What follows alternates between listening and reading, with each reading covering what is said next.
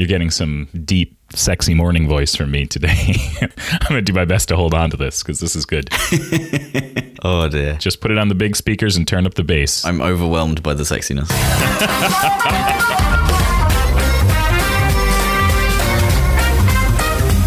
so you're going to Dub Dub DC this year? I am going to Dub Dub this year. Yeah, I'm very excited. I am so disappointed. I am too, especially because you told me you were going, and I was like, sweet, if Matt's going, I'll definitely go.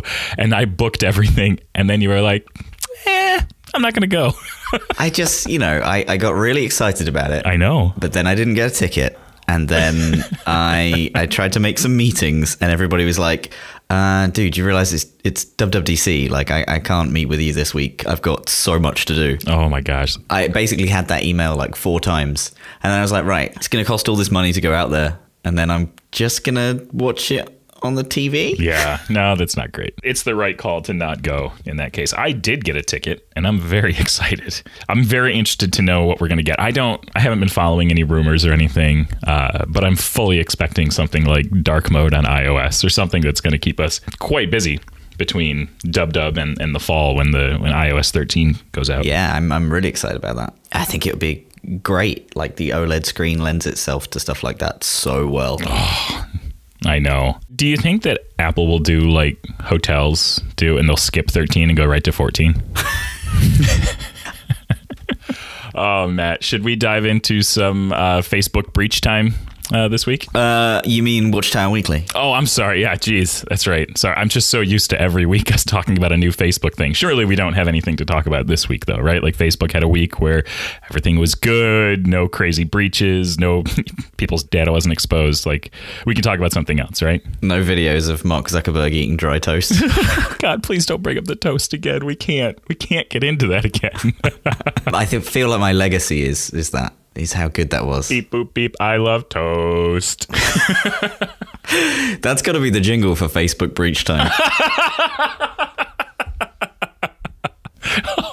Oh no. so what's it about this week, Roo? Uh, the latest Facebook security breach finds millions of records on Amazon servers. Uh, the register.co.uk uh, reports that detailed information about more than 540 million Facebook users was left publicly viewable for months. So this is in addition to the, how was it like, was it 20,000 or something that we reported on the last time, which was just on the internal company servers.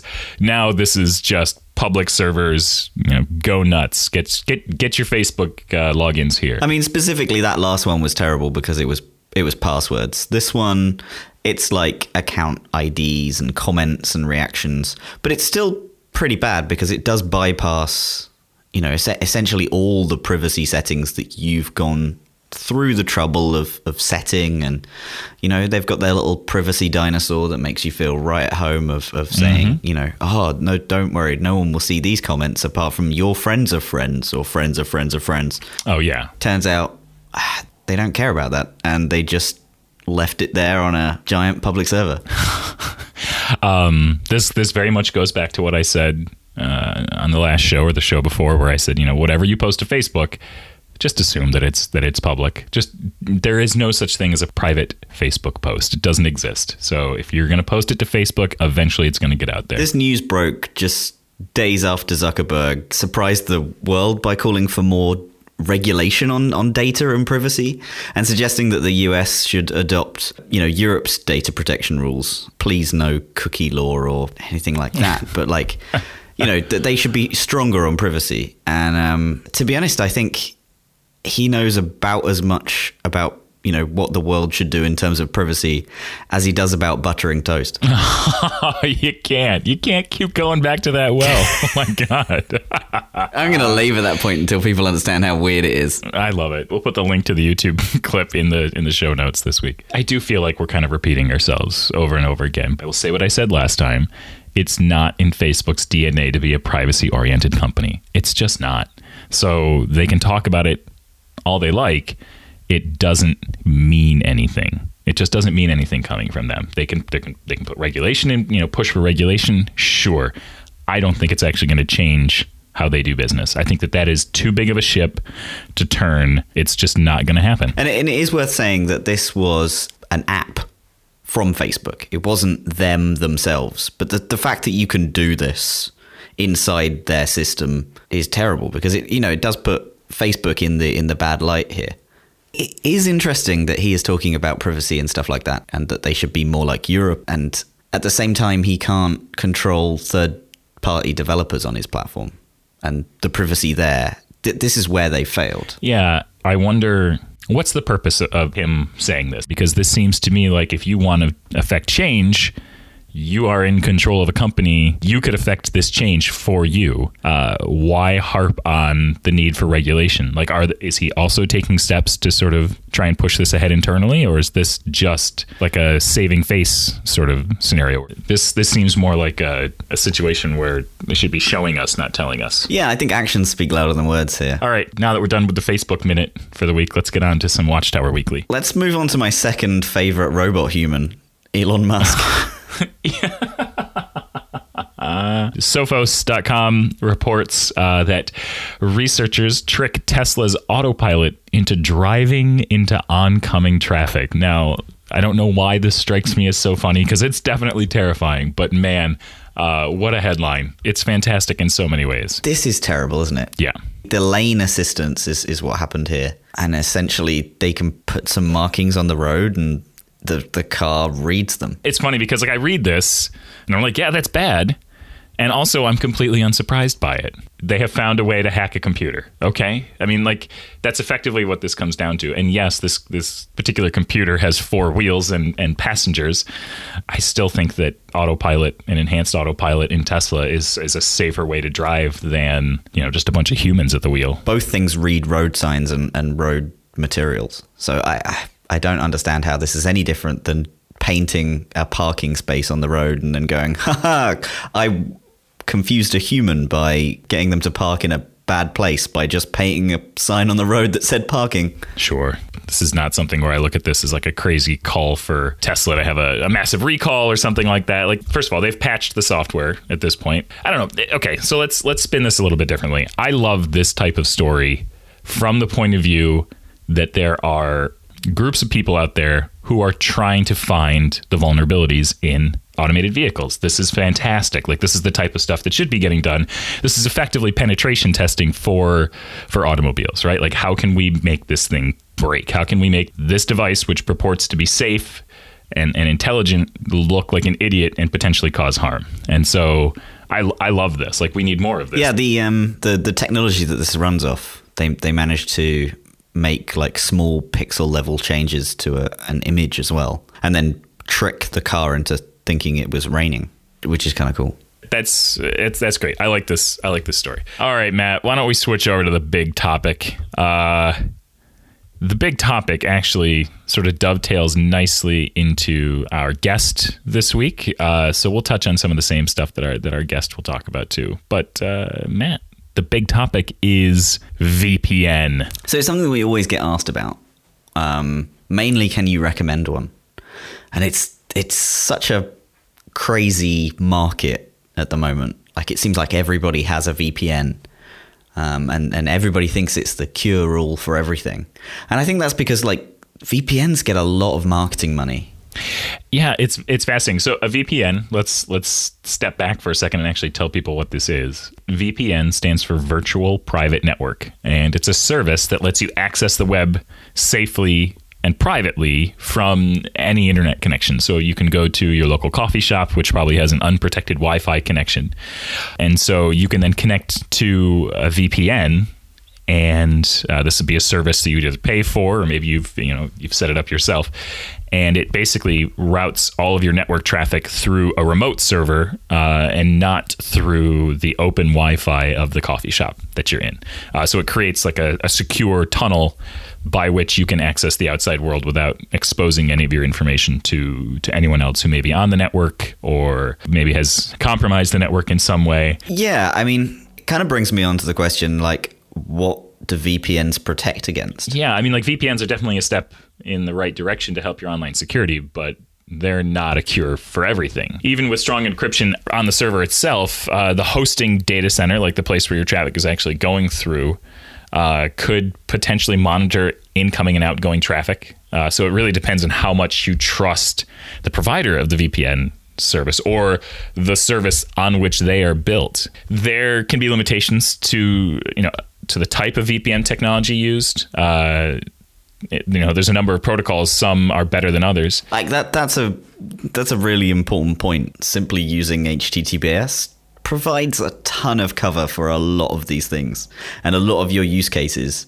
are usually covered by HTTPS. That's true, and and you'll actually hear our guest uh, Scott Helme talk about this later. Uh, you know, Scott and I get into a little bit of this. You know, what are what are VPNs and what do they protect against, and and how you know can we just use HTTPS instead? So, what should we be looking for when we you know are looking for a VPN? This is why I have a hard time with the question of what service do you recommend uh, because there's so many different factors. And I use a VPN service. The company was actually started up by some friends of 1Password. And so the fact that I knew the people that were starting the company sort of gave me a lot of trust in the service they were providing because they weren't some faceless corporation that was routing my traffic through some unknown server somewhere. I mean, I, I knew the people. Now, that is not a reasonable thing to ask is that you go and meet the people who are running your VPN company. There are, however, a few sort of key things that you can look at when when choosing a VPN provider. You know, you want to look for for how your data is being encrypted. Uh, one of the first things that you can look for is is the AES algorithm. This this is sort of a measure of how strongly encrypted your information will be as it passes through the the VPN you want at least 128 bits of encryption. Uh, many of the top VPNs out there will go a step beyond that and offer AES 256. Uh, and if you can get it, that's great. IP leaks, internet protocol leaks, are also a known vulnerability. Uh, the best VPNs have some clever scripts programmed into their apps that minimize this risk. So look look for these. Some VPNs also have this great feature called a kill switch. This automatically kills your internet access if the encrypted safe connection should ever drop. In fact, the one that I use has this, and it's really cool. Whenever I'm on a network and it can't secure the connection, uh, it it blocks it blocks service, and this is this is really yeah. Neat. I think on the trust of the company, you you have to um, you have to just do a little bit of research, but like don't get lost in it because it's it's not everything, right? Right. One of the things that is is worth noting is that the use of a VPN is not going to make or break your online security. More and more sites are going towards H- HTTPS. Uh, which does provide a great deal of security over the communication between you and the website that you're interacting with. Um, it's really just another tool in your internet security tool belt when you are on a network that you're not sure of. And that's open Wi Fi connections, you know, coffee shops and, and other sort of public Wi-Fi hotspots uh, that you could you, you know you're not sure what you're getting into if when you connect to them if you have to connect to the internet through them a VPN is a good way to sort of increase uh, the security that you, you might otherwise not have. Yeah, the Electronic Frontier Foundation said something very good when they said like some VPNs with exemplary privacy policies could actually be run by devious people. Right. Yeah, there's a link uh, just under it to Onavo's uh, privacy policy, which was the one that uh, Facebook launched. Oh, yeah. No, listen, I can't say which VPN service to recommend but I can 100% tell you not to use that one. Yep. So, joining us today, we have Scott Helme. Scott is the founder of Security Headers and Report URI. He's a hacker, a researcher, a builder of things. Scott, thank you for joining us today. No problem. Thank you for having me. So, Scott, uh, why are you here? Where would people know you from? What uh, what should people know about you? I guess most people probably know me from the Twitters. Uh, I'm quite active on on social media. I'm um, talking about all things security. I have quite a, a focus on encryption as well. So, like security slash uh, encryption things. As you mentioned, I built Security Headers, which is um, it's doing quite well actually. Now I'm really happy with that. We're getting quite a, a, regular bit of traffic, so it's like a free website analysis tool. You just go to securityheaders.com, punch in your domain, hit scan, and it does like a super quick analysis of your website for you. And Report URI as well. It's our kind of little mini startup that we're getting off the ground right now. So those are probably the big things. Um, done a little bit of TV stuff. Really fortunate actually to have done that. Oh, that's very very cool. Uh, like in an, in an acting capability or like uh, like an interview position. yeah, so kind of like interviewee. I'm I'm what they call the talking head. So when Ah, yes. they have like a you know some big companies got hacked and we need a talking head that knows about security So that's the very endearing term that they use internally for for the experts air quote that they bring in to talk about these things so yeah i do just you know like pass comments on news articles a little bit of verification to see if things are as you know bad or as good as companies are making out Nice, nice. Talk to us a little bit. Give give people a little bit of a background uh, in like content security policies. Yeah, so this is, uh, I mean, if you follow me on Twitter already, people will probably know that I talk a lot about CSP. So, uh, content security policy, the idea of it has been around for many, many years now, but it's really started to gain traction in definitely like the last two to four years, I would say. And originally, it was a mechanism that was kind of designed and built to stop something called cross site scripting. So, uh, like super simple attack would be like you have a comment section on your corporate website. Someone leaves a comment and they write a script tag in the comment that pops alerts and does stuff and you end up with horrible javascript in your web page that you didn't want. And csp allows you to control every piece of content that can load in your site. And with the ability to take control of every image style font and script you can obviously take control of exactly what does or does not happen. So it's a really powerful uh, security mechanism. That's really really cool. Uh, so Scott, tell me a little bit about security headers. Like where did that come from, and, and sort of how did that how did that come to be? Yeah, so security headers is one of these projects of mine that. And I, I, I guess like other developer slash builder slash tinkerers will will really kind of hopefully resonate with this. It's like, hey, wouldn't it be cool if someone like built this thing and it'll be an awesome little side project and I'll spend like you know one weekend on it and then Uh, I know where this is going already. Go ahead. and then like years later you're just like what happened and then we're on a podcast five years later and someone's asking me about this project Talking about your your weekend project. yeah that one weekend project that i did that one time yeah, yeah, that's exactly right. you know and it, it literally was like a little weekend project thing that i whipped together many many years ago now. And i was playing a lot with content security policy at the time. And i was like hey like you know if i want to see if a website has a csp i have to go to the site open the dev tools like refresh the page and then inspect the headers in the dev tools request. And I was just like, oh man, this is really not easy. And then there's multiple security headers as well, not just content security policy. So, you know, you're kind of like reading all this raw text output in the dev tools. And I was just like, now I'm just going to knock together a little page that, you know, I can type in a website and it will just scan it and present all of the information that I need. And I built this thing and then I put a domain on the front of it and I was like, hey, I may as well just open this up and other people can use it. And now we're doing like millions of scans a month. That's amazing. Now I know that if I were listening to the show right now, I would be wondering where do I go because I want to try it on my website right now. So what's the domain for this? So just uh, securityheaders.com, super super simple. You just go there, punch in uh, like your domain, onepassword.com, whatever it might be, hit the scan button. Should take maybe two seconds on a busy day, and then you should have like a nice little report card um, kind of thing in front of you. Very nice. Yes, A plus uh, for us. It turns out There we go. That's the best you can be, the best you can do. So that's good. amazing. That's really cool. I like this a lot. All right, let's let's move on to uh, to VPNs. Uh, you know, there's a lot of press and hype talking about VPNs these days. You know, there's there's a lot of a lot of hype that VPNs are the solution to several security issues. So where where do you come down on that, and who do you typically recommend a VPN for, and when? Yeah, this is a really tough one. So, uh, like, there's a couple of like distinct parts to break it up into, and uh, like VPNs are a very hot topic in the UK right now. So, I'd like them just to kind of put like the the correct light on this from my perspective in the UK they're bringing some new laws very soon where if you want to go to like a, a porn website you basically have to register and, and like provide government ID to prove your age Wow. so essentially, these websites are going to become like aggregators of like government ID documents for UK citizens, and obviously also a database of who likes what. And this is like a really uh, volatile topic. I've been on the news here in the UK a few times about this, and one of the things that always comes up is a VPN, because the companies that run these websites are like, "Hey, we don't want this database of people's information because this is like super sensitive information. Given the nature of our website, it will make us a target, and like we don't really want to do this."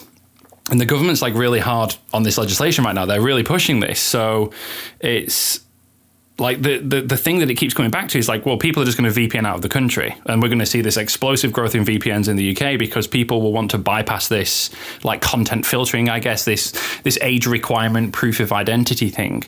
So there's like a lot of common misconception about them. They do provide security benefits. You know, if I'm in a if I'm, I travel a lot for, for various bits of my roles in public speaking. So if I'm in like an airport or a, a, hotel or a conference center, I will always be using my VPN.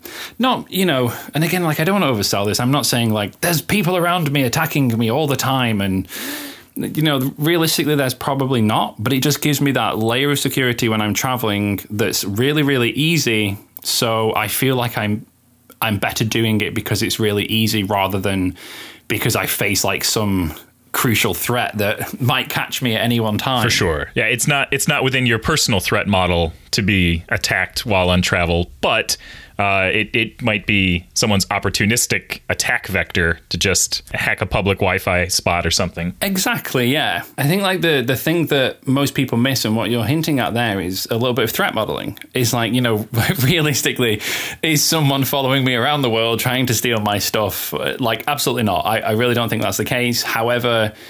Is a VPN easy to use? Yes, it's like a click of a button. And does it offer some protection? Yes, it does. So for me, it's more like a, it's more good hygiene than fixing a specific threat. For sure. How do you think VPNs play into the equation when more and more sites are moving towards HTTPS to secure their communications by default. Uh, this is something that that I know Apple has been pushing uh, for a few years now. Is really trying to drive drive app providers and, and, and website publishers to to switch their traffic over to HTTPS.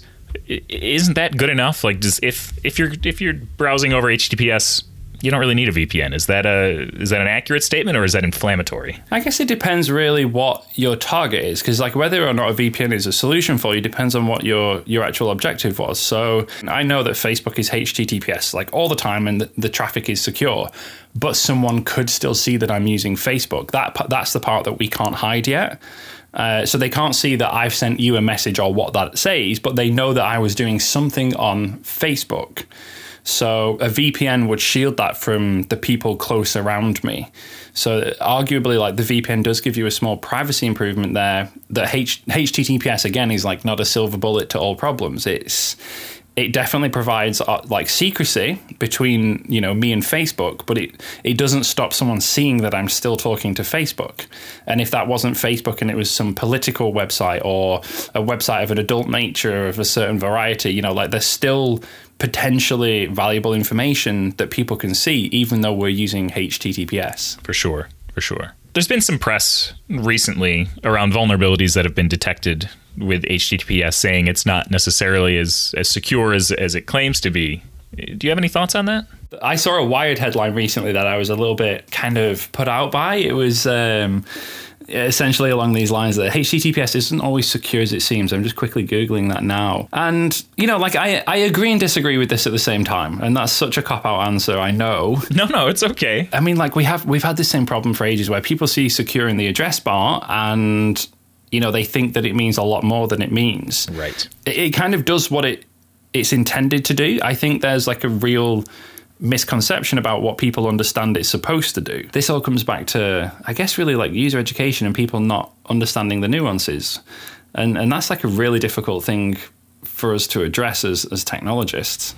Yes, absolutely. Uh, user education is, is one of the most challenging parts of being a software developer, uh, especially when it comes to topics like this. You can't always anchor them in sort of like a, a, practical a practical conversation. You know, we've been talking a lot about the stuff today just through analogies and, and examples and stuff like that. And that's that's fine. But to sort of give an overarching, concise description of, of what these various things are and what they do, it's very, very difficult. I think, yeah, uh, we do need to, to get better at this. I'm liking the stance that some of the browsers are taking around actually trying to tell the user this stuff. So we've seen in both Firefox and Chrome recently they're they're dialing back these like the green indicator and the padlock and all of these positive UI kind of features, and they're dialing those back because we've we've also kind of eroded the value of them because they're almost ever present now. So they've essentially just become that warning that you ignore because it's there all the time. Exactly.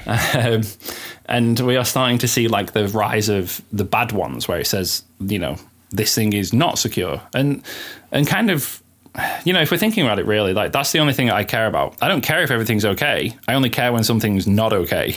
So just tell me just tell me about that part. And those work. I use safari as my main browser and i've come across where safari will just put up a big banner or a big splash in the middle of the page instead of loading the page and says like this is a page that is known to have served malware. Do you still want to go here? And i'm like no, no, I'm good. I'm going to go elsewhere. Thanks. yep. Thank you for that very clear and useful information. I think I will just not do that. Yeah, absolutely. Yeah, I think I do like the way that we're going. And, you know, we seem to, in security as a whole, in, in the areas specifically where I work and looking at the ecosystem kind of like from the broader picture, we we are making progress in in this space. Like we're at the start of the progress. Don't get me wrong; we have a long way to go. But I am I am liking the fact that we seem to be getting better at security, especially with the the user interaction part. Yeah, absolutely. Let's uh, let's take a, a little different turn here. Um, I hear that you've got a, a tour that you're bringing to the UK. It's called Hack Yourself First, and it's with our with our friend Troy Hunt. Uh, tell us about this a little bit. Yeah, so I'm super excited about this. I've been running a training course of about encryption for a few years now, and kind of alongside that, I'm, I'm really good friends with Troy, known him for a long time. He's actually the investor in Report URI with my startup, and he's been doing his Hack Yourself First training course, which is a two day kind of like red teaming slash hacking, you know, a little bit of fun in there, 50 50 theory, like hands on practical. So it was just like such a well received course. Everyone that I saw it you know go on it was like this is just awesome. And i was like hey you know like we should we should partner up. Like we're literally on opposite ends of the world. And you know at first like totally understandably like super protective of his of the brand that he's just put so much hard work into building and i totally get that. You know we kind of like talked it through. I get I get kind of like you know good feedback, and he was like, "All right, well, you know, we'll give this a whirl. We'll uh, we'll do this." Yeah, did a couple privately, went really well. These are all kind of like private workshops. So we go into a company and they'd grab like 30, you know, developers or technical staff, whoever they may be, and, and we'd have the two day course. And that was great, but it basically means only kind of like big companies can do it, right? Because you've got to have enough people to to put in the room to make to make it make financial sense. So for sure, yeah. I was like, you know, the one thing that I would love to do is a public one where we just open this up for literally anybody, like one person, two people, small team of five. You know, they don't have to make that big commitment to a full blown training course. They can buy like individual tickets. So yeah, we've uh, we've scouted the UK, we found the venues and everything else. We've launched the dates. That's coming at the back end of June and July, and we're running three uh, top to bottom of the UK. I mean, they're they're out there now. Tickets are on sale. They're they're going well. I think yeah, it's. Um, I'm really looking forward to doing it. What sorts of things will people take away from this hack yourself first experience? So the course, uh, we kind of like have a, a you know bit of a, an introductory section at the beginning, and essentially, it's the goal of the course is to to make that introductory level to security for like developers or technical staff. And this kind of ties in with my own personal experiences, which is why I moved into training. In that, I don't think we can have a security team in a company and just have like five people that have all the security knowledge. We need to kind of take that security knowledge and just start sprinkling it around the organization. And this course really, for me, forms part of that in that it gives you that, you know, that kind of like baseline security experience and knowledge. So we look at uh, things like SQL injection, cross site scripting, cross site request forgery, all of these really common attacks that are, are consistently OWASP top 10 attacks for web applications. Uh, we go through the theory behind them, then we get hands on with an actual kind of you know physical attack. So we host a web application online that attendees can attack and and, and successfully break. and then at the end, we do like a retrospective on like you know this is what happened, this is why it happened. Now how do we fix that? And then we talk about the resolution for the problem, the prevention. And I guess like that that's the the true value is that how do we fix this now that we know how it got broke? Wow, that's that sounds really really valuable and really cool. That sounds like a ton of fun too. Uh, you mentioned tickets are on sale. Where can people go to buy tickets? So if you head over to scotthelme.co.uk, there is uh, my upcoming dates on the right hand side of the page. There, you can just click through to uh, whichever event you're interested in, and information on how to buy tickets is there. Very very cool. Well, Scott, I think that that just about covers it for today. Where can people go to follow you online? Where else can people get more Scott Helme? So yeah, my website is probably the main place. Obviously, I, I, I, regularly blog on different topics there. It also links through to my other projects and my social, but the big one's probably Twitter at Scott underscore Helme is me. And yeah, those are those are probably the main ones to cover it. Very cool, Scott. Thank you so much. No worries. Thank you. Okay, Roo, it's uh, one of my favorite parts of the show. Okay. But I, I, think, first of all, that we should mention we launched a competition last show. It's going to run until next show, so we'll, we'll announce the winner for that then. But if you are listening to this and not the last one, then we launched a competition where you need to come up with a phrase that is a local phrase to you. Like you need to go and find one, not make it up. And you can tweet us that with the hashtag want the shirt and we're giving away a shirt um, some stickers and a gift card. Very cool. There's a link in our show rundown where one of us can click this to find out what this means. Have you clicked it yet? Because I have not I, yet. I haven't. A- Anna has written it all in capitals. One of you click this link to find out what it means. All in caps. so, so, here's the deal. Uh, neither of us are going to click this link to start. We are going to try and figure out what this means, and then we will both click through and see just how terribly wrong we were. We have a Russian phrase today. I know. I love this. I will show you where lobsters spend the winter. There's so many parts of this phrase to unpack. I just love it. Like, I don't even care what it means. I just love that it's a thing. Lobsters don't like hot water, right? That's correct. I mean, I love lobsters in hot water. I prepared lobster at Christmas, and it was the worst. Like, oh, it was like full of little bits, and uh, it was gross. Oh, see, I, I, I love eating lobster. I hate cooking lobster because I do feel bad. My daughter this year, like for my birthday, we went to the store to buy a bunch of lobsters to cook up and eat for dinner. And she saw them in the tank and she named one and then decided that she wasn't going to eat it for dinner. you still have this lobster just living in your pond? Oh, no, we left it at the store. Oh, okay. I said, well, in that case, I'm buying three lobster, not four. and, and I, I will eat one, and your brother will eat one, and your mother will have one, and you can have mac and cheese. And she did. Uh, I will show you where lobsters spend the winter. I think it's going to be the coldest part. It's it's about going to the like coldest part of somewhere. I will show you where lobsters spend the winter. I think that this is like I'm gonna I'm gonna show you where the good stuff is. Like I'm listen, I know just the spot to go. Oh yeah, that sounds that sounds like it. Like, do you have any dinner recommendations? Oh, I I will show you where lobsters spend the winter. I can't do that. Don't don't make me do it. Don't make me do it again. Uh, all right, I'm gonna click it. All right, yeah, me too. Me too. Let's let's figure this out. This is essentially a threat. Whoa, whoa! It's like I'm gonna put you in the ground. Like, oh no. this is not what we thought, Matt. This is dangerous. this is far off. I mean, I wasn't the one who said it in a Russian accent. Stop or else. Oh. You know, I watched John Wick for the first time yesterday, and not once did I hear one of the Rus- Russian mobsters in that movie say to John, I will show you where lobsters spend the winter. Probably because they would have said it in Russian. Oh, yeah. I didn't hear them say that local phrase in Russian, but translated magically into English for me. well, everything was subtitled. Я тебе покажу, где раки зимуют. I just offended somebody 100%. All right, Roo. I think we have offended enough people there. I think we are going to have to bring it to a close. All right. Love you, Roo. Love you too, Matt. Bye bye.